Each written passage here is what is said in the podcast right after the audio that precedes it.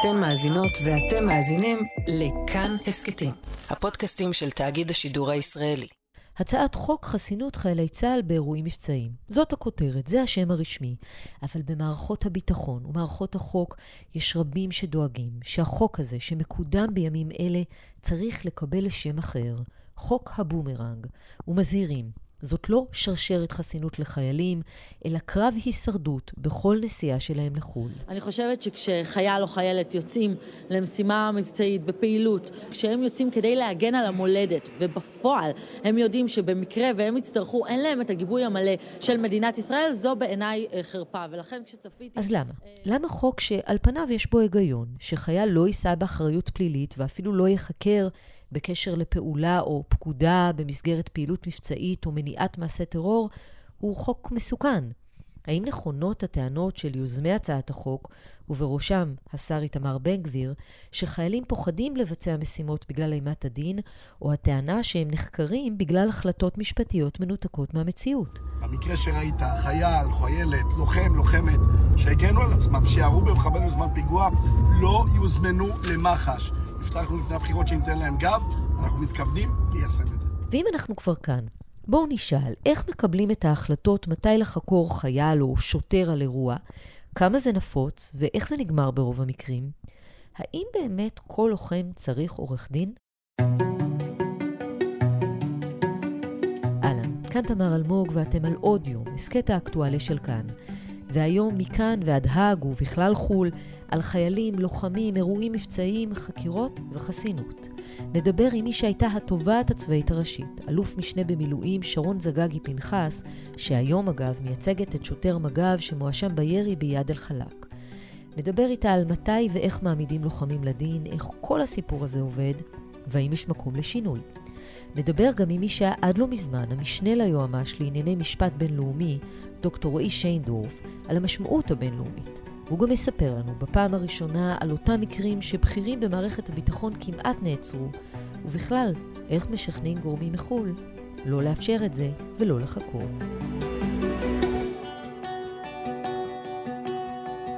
עורך הדין אלוף משנה במילואים שרון זגגי פנחס, שלום. שלום. מה המדיניות של הפרקליטות הצבאית בנוגע להעמדה לדין של חיילים על מעשים שהיו כשהם היו בפעילות מבצעית?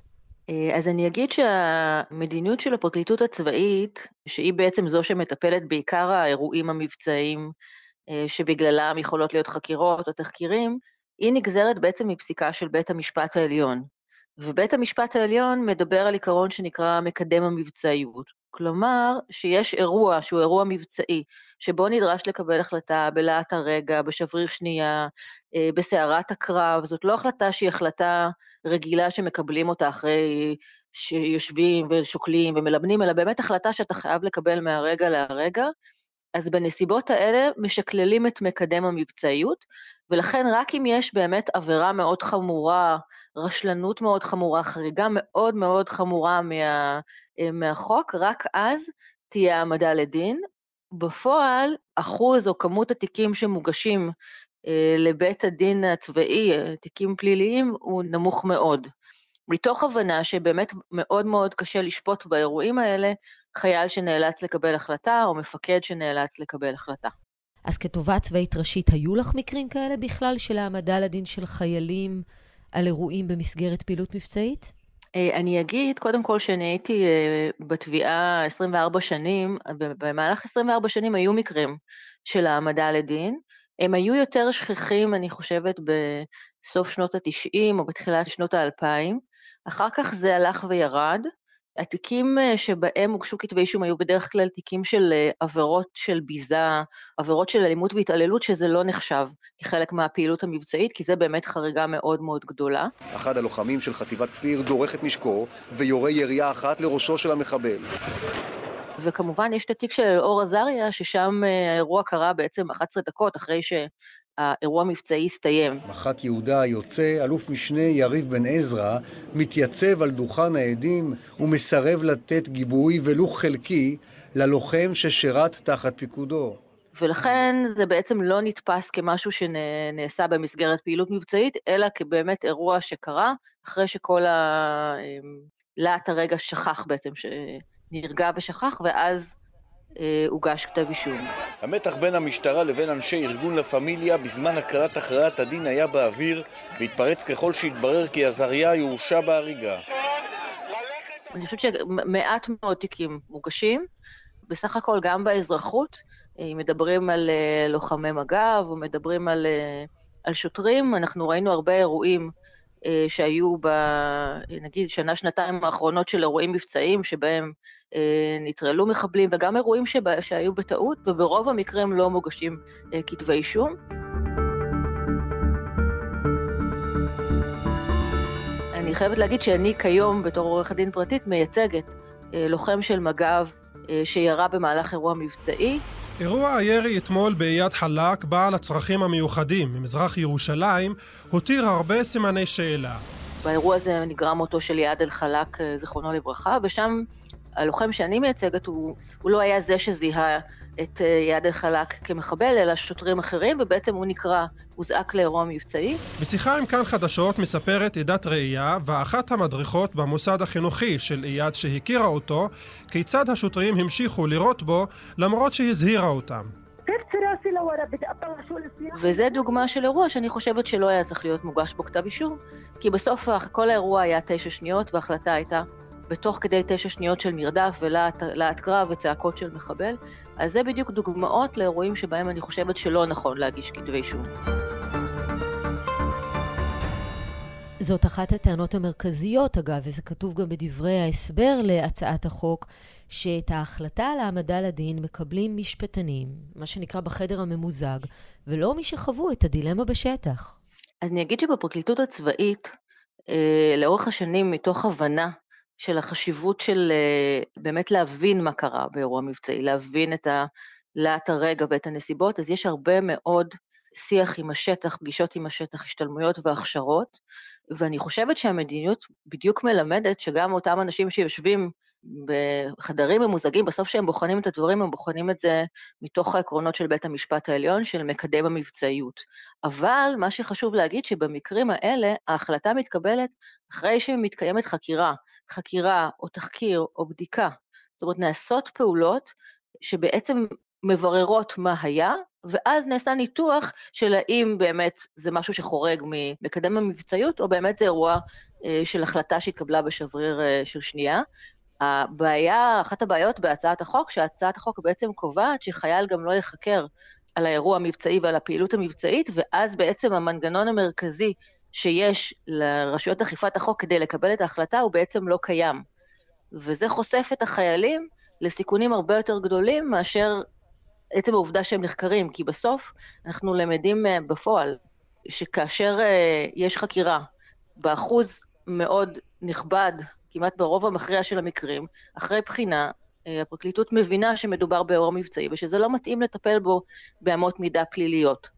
ואז כשזה מגיע לשקילה, למשל, בבית הדין הבינלאומי בהאג, האם לנקוט צעדים נגד חייל שהיה מעורב בפעילות, אז בית הדין יודע שהייתה חקירה ויודע שהייתה בדיקה שקולה. אבל גם הייתה הטראומה של החקירה לאותו חייל בינתיים.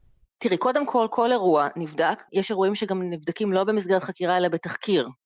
ובכלל, אחרי ועדת טירקל, שזו ועדה שקמה ב-2013 בעקבות אירועי המשט לעזה... שניות לפני ההשתלטות, ארבע לפנות בוקר, מגע ראשון בין חיל הים לספינות המשט. מאבי מרמרה, you are approaching an area of hostilities.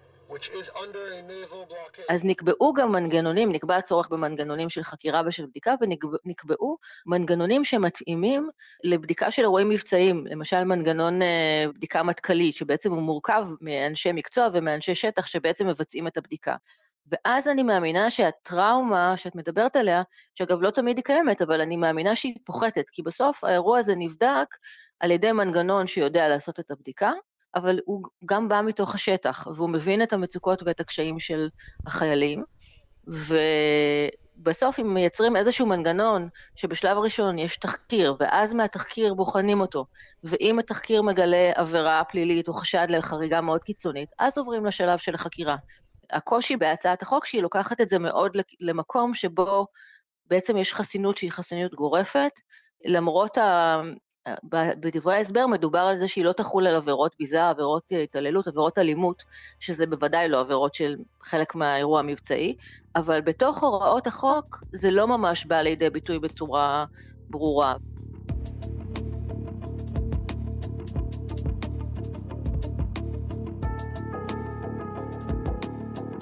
בדברי ההסבר של אה, הצעת החוק הזאת מביאים נתון לפיו כמעט 60% מהחיילים חוששים שבסופו של דבר הם לא יקבלו גיבוי.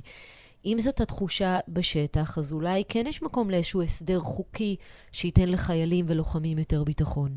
אני גם חושבת שחיילים ומפקדים שיוצאים לפעולה צריכים לדעת שהם יקבלו גיבוי מהמדינה לכל דבר שהם יעשו, במסגרת התפקיד שלהם, כדי לטפל באירוע מבצעי, אגב אירוע מבצעי. כל עוד הם פעלו כמו שמצופה מהם, גם אגב טעויות, זאת אומרת, גם אם היה טעות בזיהוי, בסוף, אם הם פעלו כמו שמצופה מהם, בנסיבות העניין, גם אני חושבת שהם צריכים לקבל גיבוי.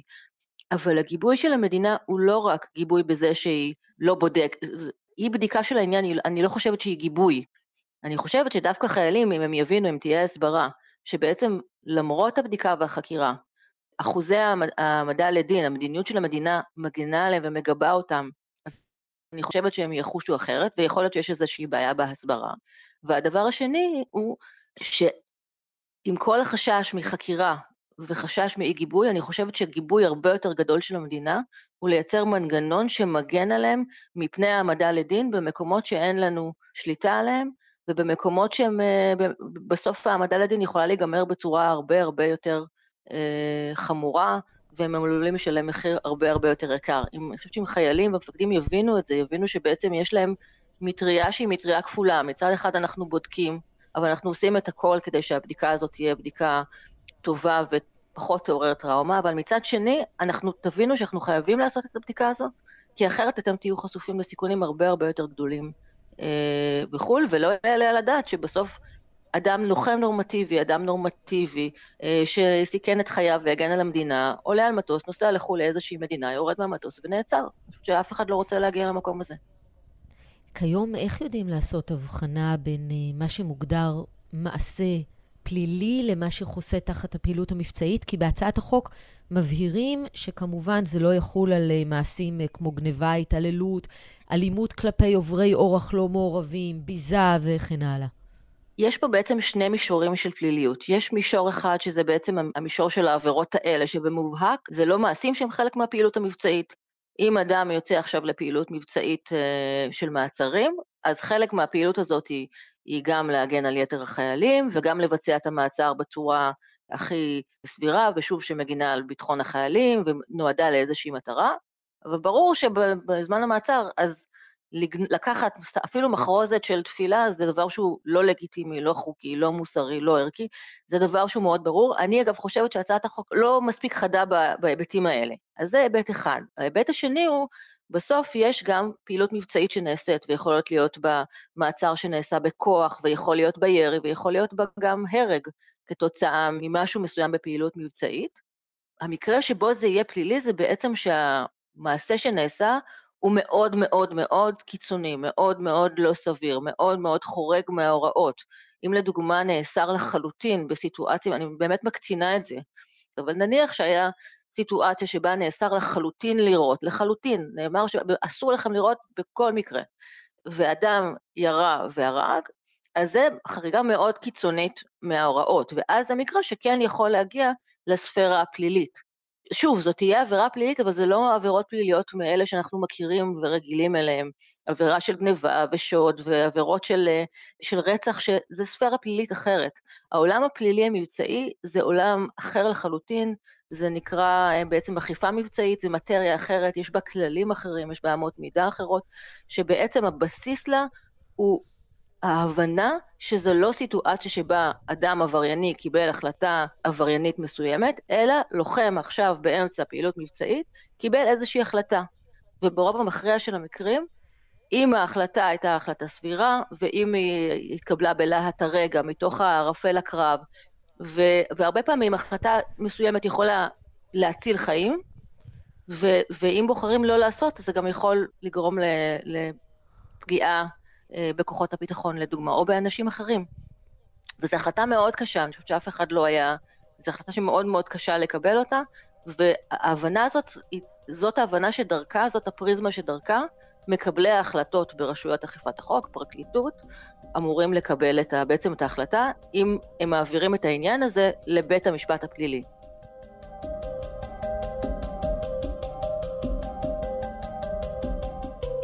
יש בהצעת החוק גם אה, זה שתהיה איזושהי ועדת ערר, גם ועדה שתאפשר להסיר את החסינות וגם ועדה שאפשר יהיה להגיש ערר על ההחלטה. זו לא איזושהי הגנה מסוימת אה, או איזשהו מנגנון ביניים שיכול קצת לאזן את הדברים? אז בעיניי הוא לא מנגנון מספק, משני היבטים. אחד, כי אם לא תהיה חקירה, הסעיפים הראשונים מדברים על זה שבעצם איש כוחות הביטחון הוא לא ייחקר, אז בסוף על, על סמך מה הוועדה תבסס את המסקנות שלה.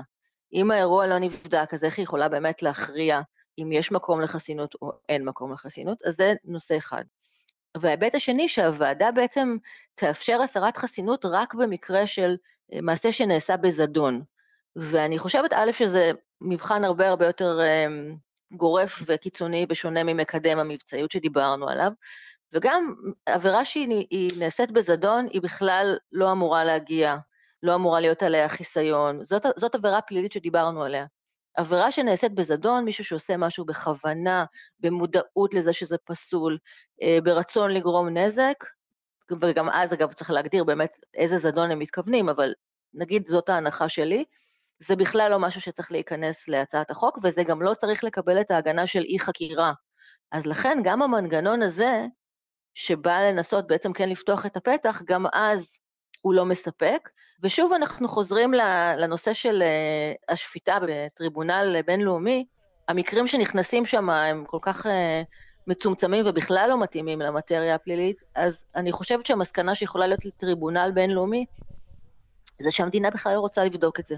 זה סתם מנהלי תאנה שנועד לכסות על, על משהו שהוא לא קיים, וזה לא, לא ישמש כמטריית הגנה, להבדיל ממקום שבו יש בדיקה וחקירה ותהליך שעובר.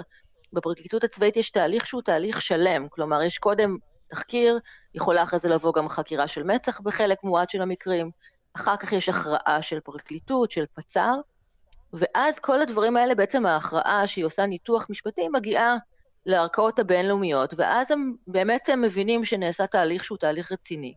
וההיבט השני שהוא קצת חורג מהצעת החוק, זה גם ההבנה שיש טריבונלים בתוך המדינה שלנו, שהם טריבונלים רציניים, ואנחנו סומכים עליהם ויודעים שאם יהיה איזושהי תקלה ברשויות אכיפת החוק, אז הם ייתנו את, ה, את ההגנה.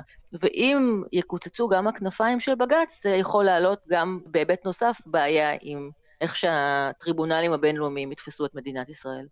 תיק כמו אלאור עזריה, למשל, לפי החוק הזה, לא היה מגיע לעולם בכלל, לא היה נחקר?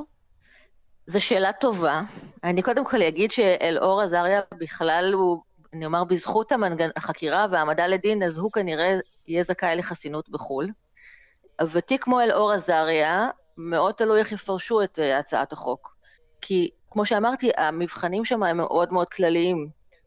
אם יפרשו את הצעת החוק כאומרת שבעצם זה משהו שהיה בזדון, או משהו שהוא לא חלק מהפעילות המבצעית, אז לכאורה הוא לא היה זכאי לחסינות, אבל שוב, בגלל שהמנגנונים של הצעת החוק הם, הם לא מספיק מחדים ומחודדים ולא מספיק אה, מדברים על מה נכנס ומה לא נכנס, ובכלל איך אנחנו יודעים שנכנס, אז אני לא יודעת להגיד אם זה ייכנס, אה, מקרה כזה היה נכנס להצעת החוק או לא נכנס להצעת החוק. עורכת הדין אלוף משנה במילואים שרון זגגי פנחס, תודה רבה לך. תודה רבה לכם.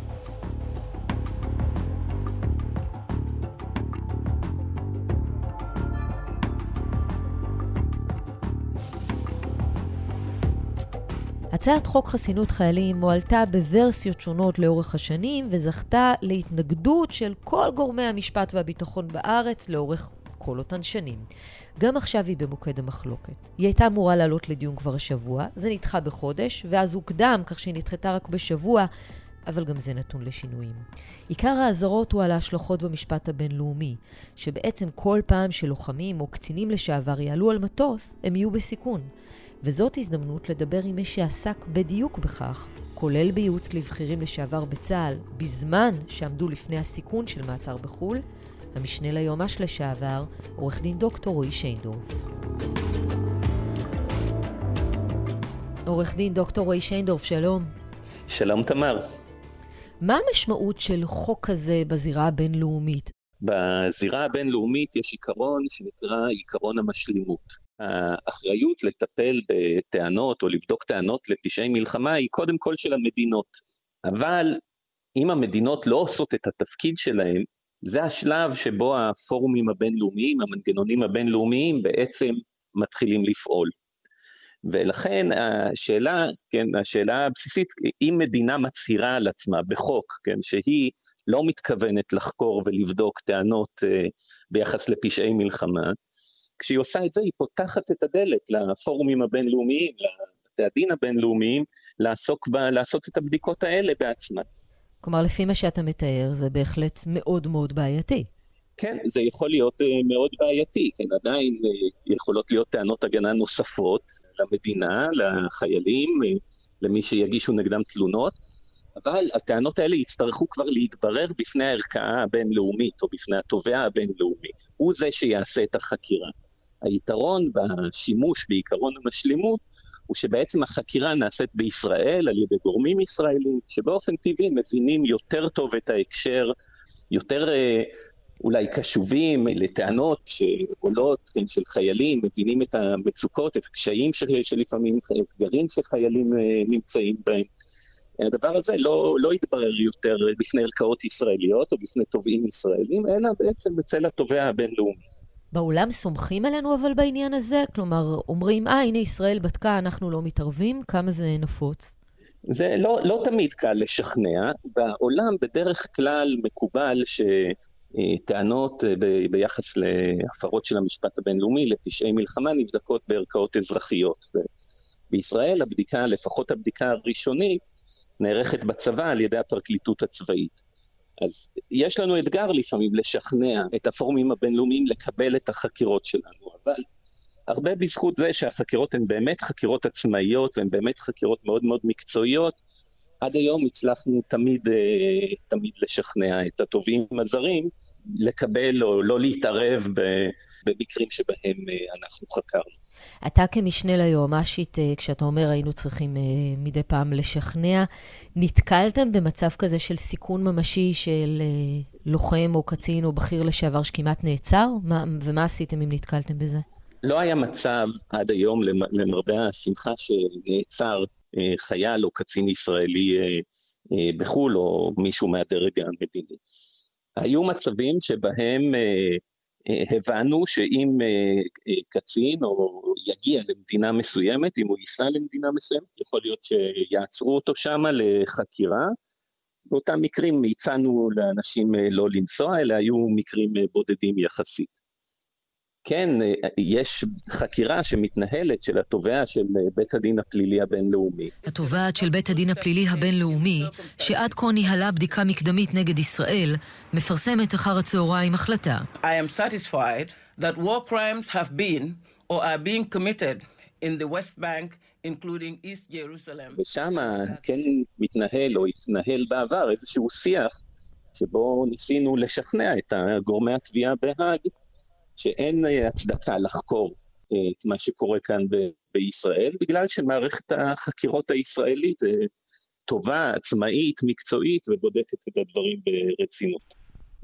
מה שיכול כמובן להשתנות בעקבות החוק הזה, אבל איך, איך הסיכון הזה בעצם עובד? כלומר, מה, מישהו שהיה לוחם בצבא, עולה על מטוס, נוסע, סתם אני אומרת, לאנגליה או לספרד, אז הוא עלול להיעצר כשהוא נוחת? כל מדינה יש לה את אה, שיטת המשפט אה, שלה. בעיקרון, אם מוגשת תלונה פלילית, או במדינה מסוימת, או שבבית אה, הדין הפלילי הבינלאומי בהאג, המדינה יכולה להחליט שהיא צריכה, או מעוניינת, או צריכה לחקור את, ה, את התלונה הזאת. ואז אם מגיע ישראלי שחושבים שהוא יכול לשפוך אור על העניין, או שהוא היה מעורב בעניין באיזושהי צורה, אז כן, הם יכולים או להזמין אותו לחקירה ולתשאל אותו, או לעצור אותו, כן, או לעצור אותו ולהחזיק אותו אם הוא חשוד ב... אה, חשוד מבחינתם או בראייתם. עכשיו, יכול להיות שבסופו של דבר אפשר יהיה לשכנע ש, אה, ש, שהמעשים שנעשו הם חוקיים ו, ו, והאירוע יסתיים כאילו בלא כלום, אבל חוויה כזאת של תשאול או מעצר של, של קצינים ישראלים היא יכולה להיות מאוד, חוויה מאוד מאוד משמעותית וקשה. וזה גם יכול להיות מישהו מהבכירים בדרג המדיני, הפוליטי היום, שהיה בכיר לשעבר בצבא כמובן. אבל אתה יודע, דוקטור שיינדורף, ממילא במובנים רבים העולם נגדנו. ממילא מסרבים הרבה פעמים להבין מול מה אנחנו מתמודדים. אז כמה זה באמת משנה אם יהיה את החוק הזה או לא יהיה את החוק הזה? כן, אז אה, תראה, אומרים הרבה פעמים העולם נגדנו, אבל העולם זה לא מקשה אחת, כן?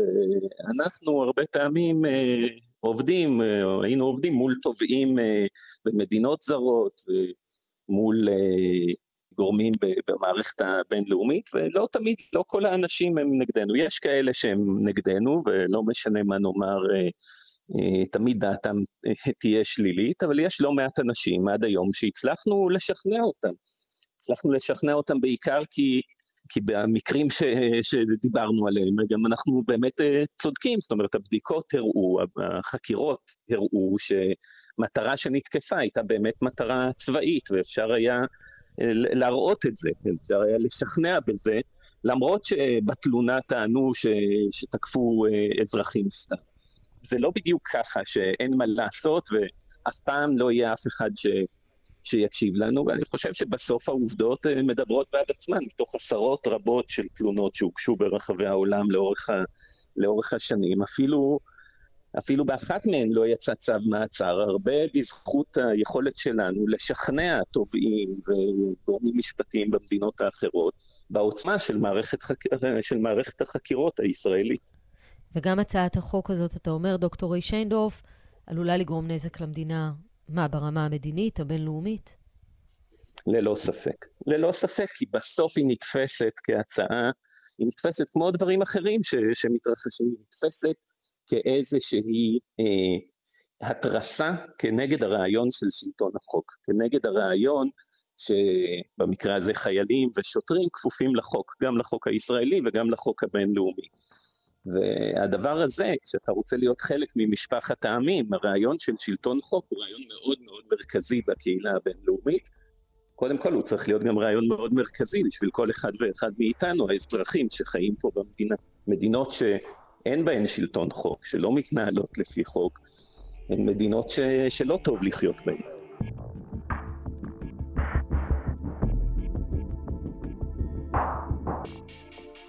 עורך דין דוקטור רועי שיינדורף, תודה רבה לך שהיית איתנו.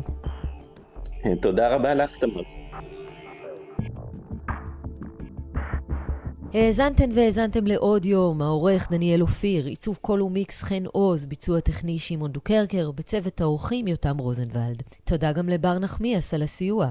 היה לכם מעניין? קדימה, שתפו את הפרק, ואם האזנתם בספוטיפיי או אפל פודקאסט, נשמח אם תיתנו לנו דירוג גבוה. הערות והערות על מה שאמרנו מוזמנות ומוזמנים לכתוב בקבוצת כאן הסכתים בפייסבוק, אפשר גם בחשבון שלי, בפייסבוק או בטוויטר. פרקים חדשים של עוד יום עולים בכל ראשון, שלישי וחמישי, ואת כולם. וגם הסכתים נוספים מכאן תאגיד השידור הישראלי, תוכלו למצוא בכל מקום שבו אתם מאזינים להסכתים או באתר כאן. כאן תמר אלמוג, נשתמע.